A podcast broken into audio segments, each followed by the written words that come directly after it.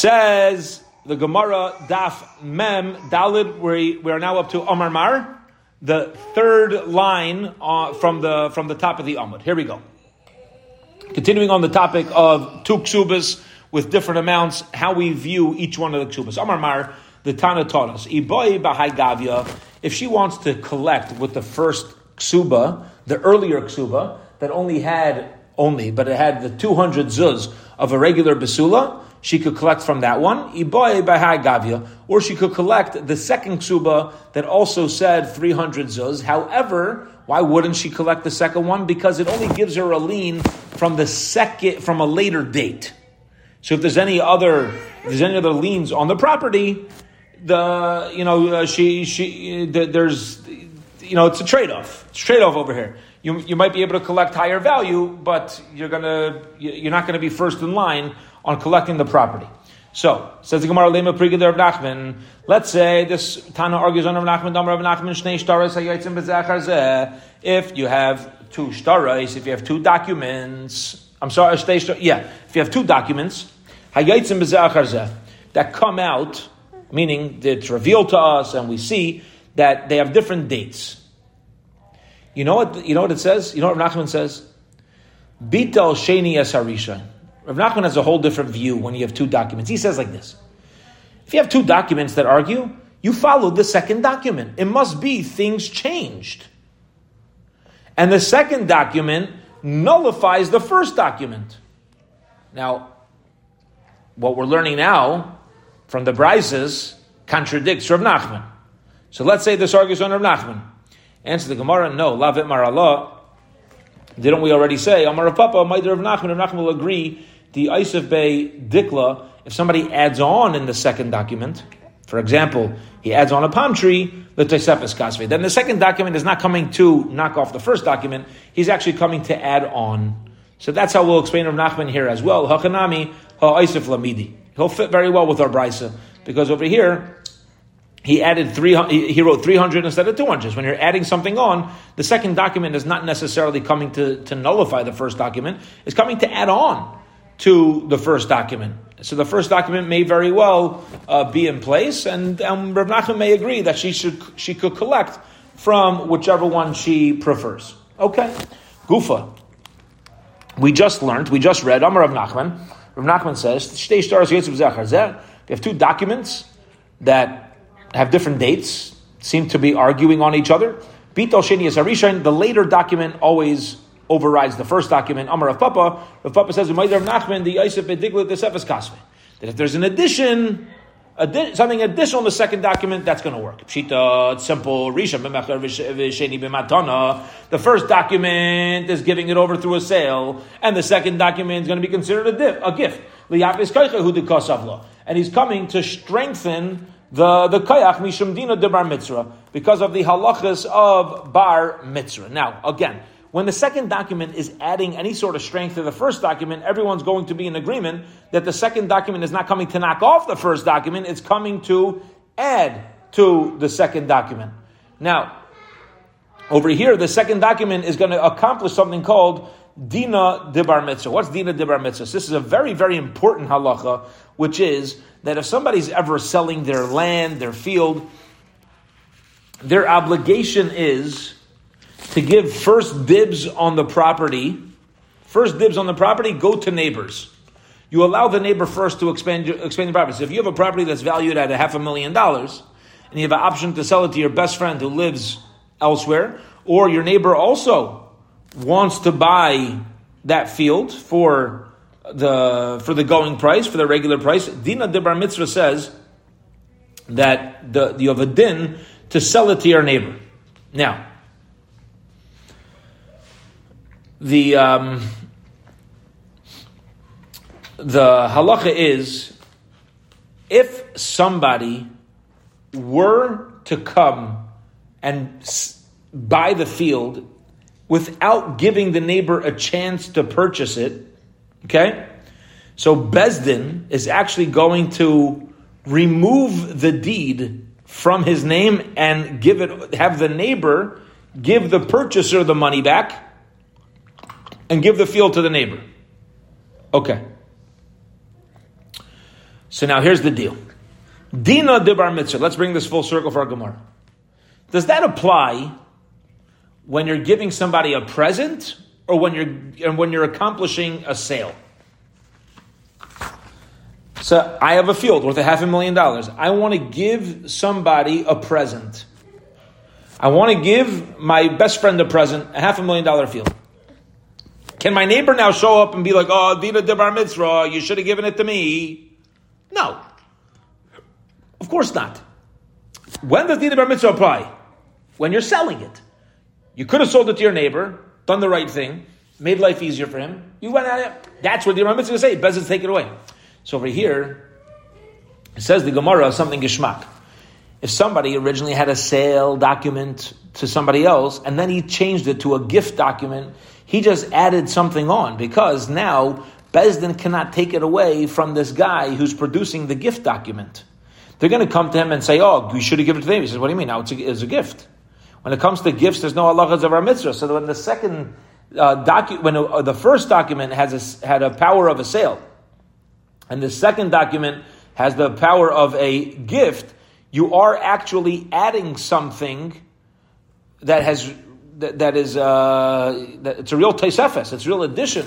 The koshkein, let's keep let's keep uh, uh, learning over here. Let's keep reading the koshkein, and how much more so rishain b'matana v'shein b'mecher. Let's say the first document was written as a gift, and the second document was written as a sale. I'll say, oh, there, there's a gain to that as well. Because if it's a gift, then somebody who who uh, pre, I previously owed money to could take the field from that gift. But a sale, you're actually going to have to, uh, you know, if somebody wants to collect from something that somebody else paid for, it's going to be a lot longer of a process the, b- before you're able to collect it. Like if, if uh, somebody has a lien on a property from 1990 and uh, he says, you know, by, by the year 2000 we don't uh, pay it off, so you're going to have the, the, the lien. The, you could only, t- the, the first place you go to to collect the liens is from any gifts and things of that sort, where you're not really causing the person any really financial loss. They're just taking away their gain. After that, you'll be, you know, a- after that, if they're still the Neinachanami, you'll have to, you know, you'll be able to move on to the sales. But you're, you- you're kind of changing the order that you're able to create from. Okay. Um, but even if both of them are b'mecher, even if both of them are about sales or both of them are about gifts, bitol sheni that's where Rav Nachman says the second matan, the, the second document nullifies the first document. My time, oh why? Rafram Amar Emer Odoya Udale. Maybe he wrote a second one because he wants to remove the first one. Ravacha Amar Ravacha says Emer Achule Ache Lishibudei the what he's saying is is that he wants to you know he wants to remove the earlier lien my benayu he could be nayu or royasadi if let's say you have witnesses that come that are uh, we'll call them weak witnesses witnesses that have a a, a, a defect also I'm sorry, I lost the place. Uh, um, Ulushalume and as far as paying back the fruits, if somebody received the field, right? And he ate fruits from it. So whose field was it? Whose field was it all along? If it was never the guy who gave it to him, he's going to have to pay back for anything uh, for anything that he ate. Also ulataska, and also as far as who pays the taxes. Also, all those things are going to make a make a difference and have different financial value based upon the date on the on the document. Okay, says the Gemara. Bottom line. Bottom line. Let's get our luck over here. Ready? What's the halacha of a ksuba? Does it start at the time that the ksuba is dated? Does it start at the time of the nisuin? Does it start at the time of the erison? What is the halacha of ksuba? When does ksuba start? Tashma, come and listen. Damar of Yudah, Shmuel, Mishum of Lazar, Shimon. Mana Masayim and Erison, the initial 100 or 200 in every ksuba. That starts from the moment you put a ring on her finger the Taisefas min anything additional written in starts only from the time that they move in together. They have Irison, they have Chuppah, but Taisefas min Anusuin. B'chamer no Echad Zev, Echad Zev min Anusuin. All Ksuba starts strictly from the time of Nesuin. V'hokasa. Echad Zev, Echad Zev min Anusuin. Both the initial amount and the addition starts from the time of Nisuin. Okay, so now we know the halacha, and the halacha, as expected, follows the majority opinion, follows the opinion of the Chachamim. Gavaldik. All right, let us get going. Says the Gemara, says the Mishnah. We now have a Mishnah going to take us down to the bottom of in uh, bottom of the Amr. Now, we're a little familiar with the next with the next topic. We never really delved into it. Let's give, give a little bit of a background. Until now, we've been dealing with ma'anes and mafata. Somebody violates, seduces a nara who is a a uh, besula. Now, over here, let's say you have somebody who marries a nara besula, and then afterwards he says, remember they're getting married on Monday and Thursday on on uh, on on Wednesday, right? Besula nisis yom you're getting married on Wednesday so that he can go to Besdin if there's any claim about her basulim, about her virginity. So now the husband wants to come and claim that actually she's forbidden to him. She's forbidden to him. She was promiscuous during the time of Erison. She was a married woman. And he comes with a claim against her. And he brings witnesses. Okay. He brings witnesses. So the Allah is going to be, there's, if there's going to be a Chiyav Misa. She's a married woman. She's an Eishasish, and there's a Chiyav Misa over here. Now, what happens if these witnesses are proven to be false? So now, so now, there's something called Maitzi Shamra, which is an expression we use in general whenever somebody slanders somebody somebody else. Lashon Hara is when somebody speaks negativity, uh, negatively about somebody else and it's true. Okay, Lashon Hara specifically to when it's true. Maitzi Shamra is when it's not true. So people say, oh, it's Lashon Hara. It, very often it's Maisi Shemra. Because not only are you gossiping, gossip is when it's true, slander is when you're gossiping and, um, and it's not true. Okay, so again, you, have, you bring these witnesses that, uh, that she was promiscuous during the Erison. If it turns out to be true, she's Chayav Misa. If it turns out to be not true, then there's going to be Malkus, there's going to be a fine that we, uh, that we give the husband. So here we go. Says the Mishnah, Hagigerish Senizgaira Bita Ima. You have a family. You have a woman who converts along with her daughter. Vizinsa. And this daughter who converted was Mizana. All right? She was Mizana. Now, when was she Mizana? When did she commit adultery? While she had Erison as a Nara. Says in the Mishnah, the death penalty over here, because she's a married woman, Harezu bechenek. The death penalty over here uh, is with chenek. Is with chenek, which is death by the sword. Okay. Ein la like Pesach Beisa'av.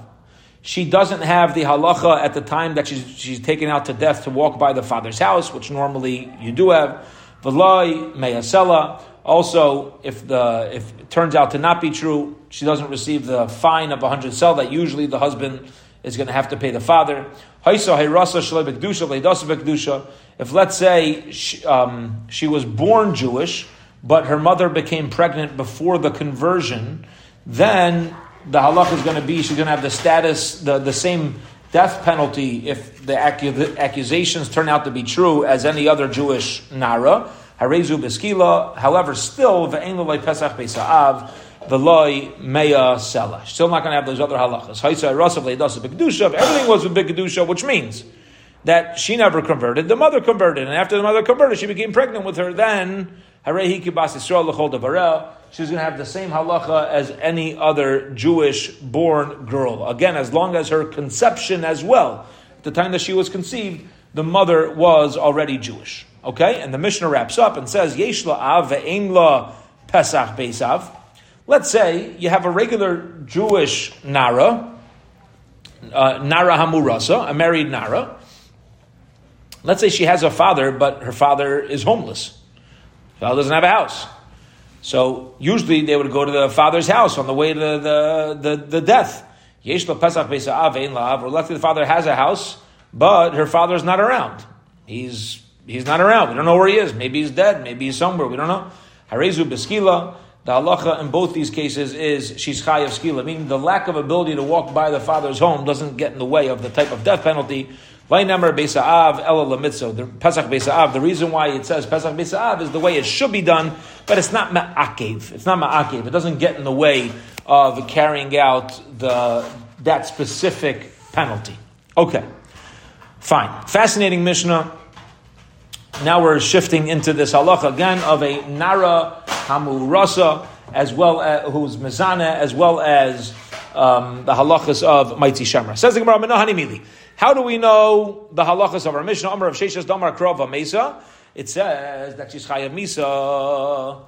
Mesa, she's obligated in death. Le Rabbi said Rasa Shlai Bekdusha, Leidasa Bekdusha. You know in Chayav Misa, even her conception was not Jewish, but she was born Jewish. She's going to have the oblig- the the death penalty of skila of stoning, just like any other Jewish Nara Hamurasa. Says Gemara, one second, if that's true, that when she's conceived to a non-Jewish woman and born to a Jewish woman, she has the same death penalty. Milka nami noki Why do we say she gets the same death penalty? However, there's no malchus on the husband, and there's no hundred seller penalty. It should be the same exact thing. There shouldn't be a difference. Amar a Mesa. So the answer to the Gemara, no. The death penalty, the Mesa is exactly the same. However, The death penalty is the same, but not the knas. The fine you don't get. Ah, if Rabbi Zeros Says, how do you know? Maybe the same way the death penalty is the same, everything else is the same too. And not only that, I'm sorry, not that everything else is the same. No, we understand that. But what about a case where Leidasa, uh, where, where both her conception and the birth were Bikdusha? Why don't we say also only Vamesa? And not anything else. Says You can't say that because when she's conceived to a Jewish convert and born Jewish convert, she's a regular Yisraelis. So why would I think there's any difference? Of course, it's the same. You can't learn out a drasha to make her different than anybody else. She's no different than anybody else. Ah, Maybe it's coming to include Maybe it's only coming to include a case where nothing was done in a state of Jewish, where both the conception and the birth were not in a state of kedusha. Says Gemara, no, im kain. If that would be true, Yisrael my ahanile. We wouldn't use the word Yisrael. We would use the word giyaris. Okay. Amr Vesi Rechanina Vesi Rechanina says, Amaisi Shemra Ali Yisayma Potter. A husband who spreads Maisi Shemra about the Nara Murasa is Potter from the Knas. Shenamar Avanos Navi The fine of a hundred silver skull must be paid to the father of this girl. Prat Lazu Shein La'av, excluding this orphan that doesn't have a father. There's no knas. Uh, says Gemara Masuk, Rezi Barav Meitem Rezi Bar Zvida. Barav and some say asks, the. Fascinating. If let's say the father refuses to allow um, uh, to allow her to marry this guy who um, you know who who uh, is mafata her. The rabbi the comes to include an orphan in receiving a fine. These this is the opinion of Rabbi Yasi Aglilis. You see, there is going to be a fine even by uh, nis yasma. What happened was at the time of of the um, of the bia um, the father was alive, and then afterwards she became an orphan. Okay, that's where we say there's a kanas. However, let's say the entire time there was no father, there was just Pitu, uh, at the, even at the time of Pitu, even at the time of the seduction, there was no father alive, then we're going to, we're going to agree there will be no knas, there will be no fine. Ravam, Rava says chayav, actually a Yisayma will receive a fine. Mai, mimai, where does he know that from? Tani Ami, because Ami taught us Besulas Yisrael, V'lai Besulas Gerim. Anytime you have a Besulas Yisrael, you receive the knas, but not Besulas Gerim. She's not a convert, she gets a knas. One second. If you're going to tell me that even if she's an orphan, you're going to receive the knas, receive a fine, that's why we exclude, we have to know. Okay, but not a, not a convert. If you're going to tell me that a Yisraelis, even if there's if she's an orphan, doesn't get the knas, If the Yisrael is not going to get a knas, how much do you have to even give me a chiddush about Gerim? Because Gerim are automatically going to be orphans, quote unquote. Why? Because they don't have any blood relatives once they, uh, uh, unless it was born after the conversion. But prior to the conversion, she's no longer related to the father. Amar Ish fascinating. Amar Ish Lakish, Lakish says, Hamaitzi Shemra ala katana potter. Somebody expressed Maitzi Shemra about a 10 year old. So the husband comes says, uh, Tana's Basulim, yeah. I don't know where Basulim are, potter. You only pay the father of a girl who's in the stage of Nara. Nara Moli Dibra Kosov. She has to real, be a real Nara, not a 10 year old, not 11. She's got to be between 12 and 12 and a half. Masla Rabacha Barava, Rabacha Barava, that's a challenging question. One second. Time with Nara. The reason why, if somebody is Maitzi Shemra on a katana, there's no knas, is because it says the word Nara.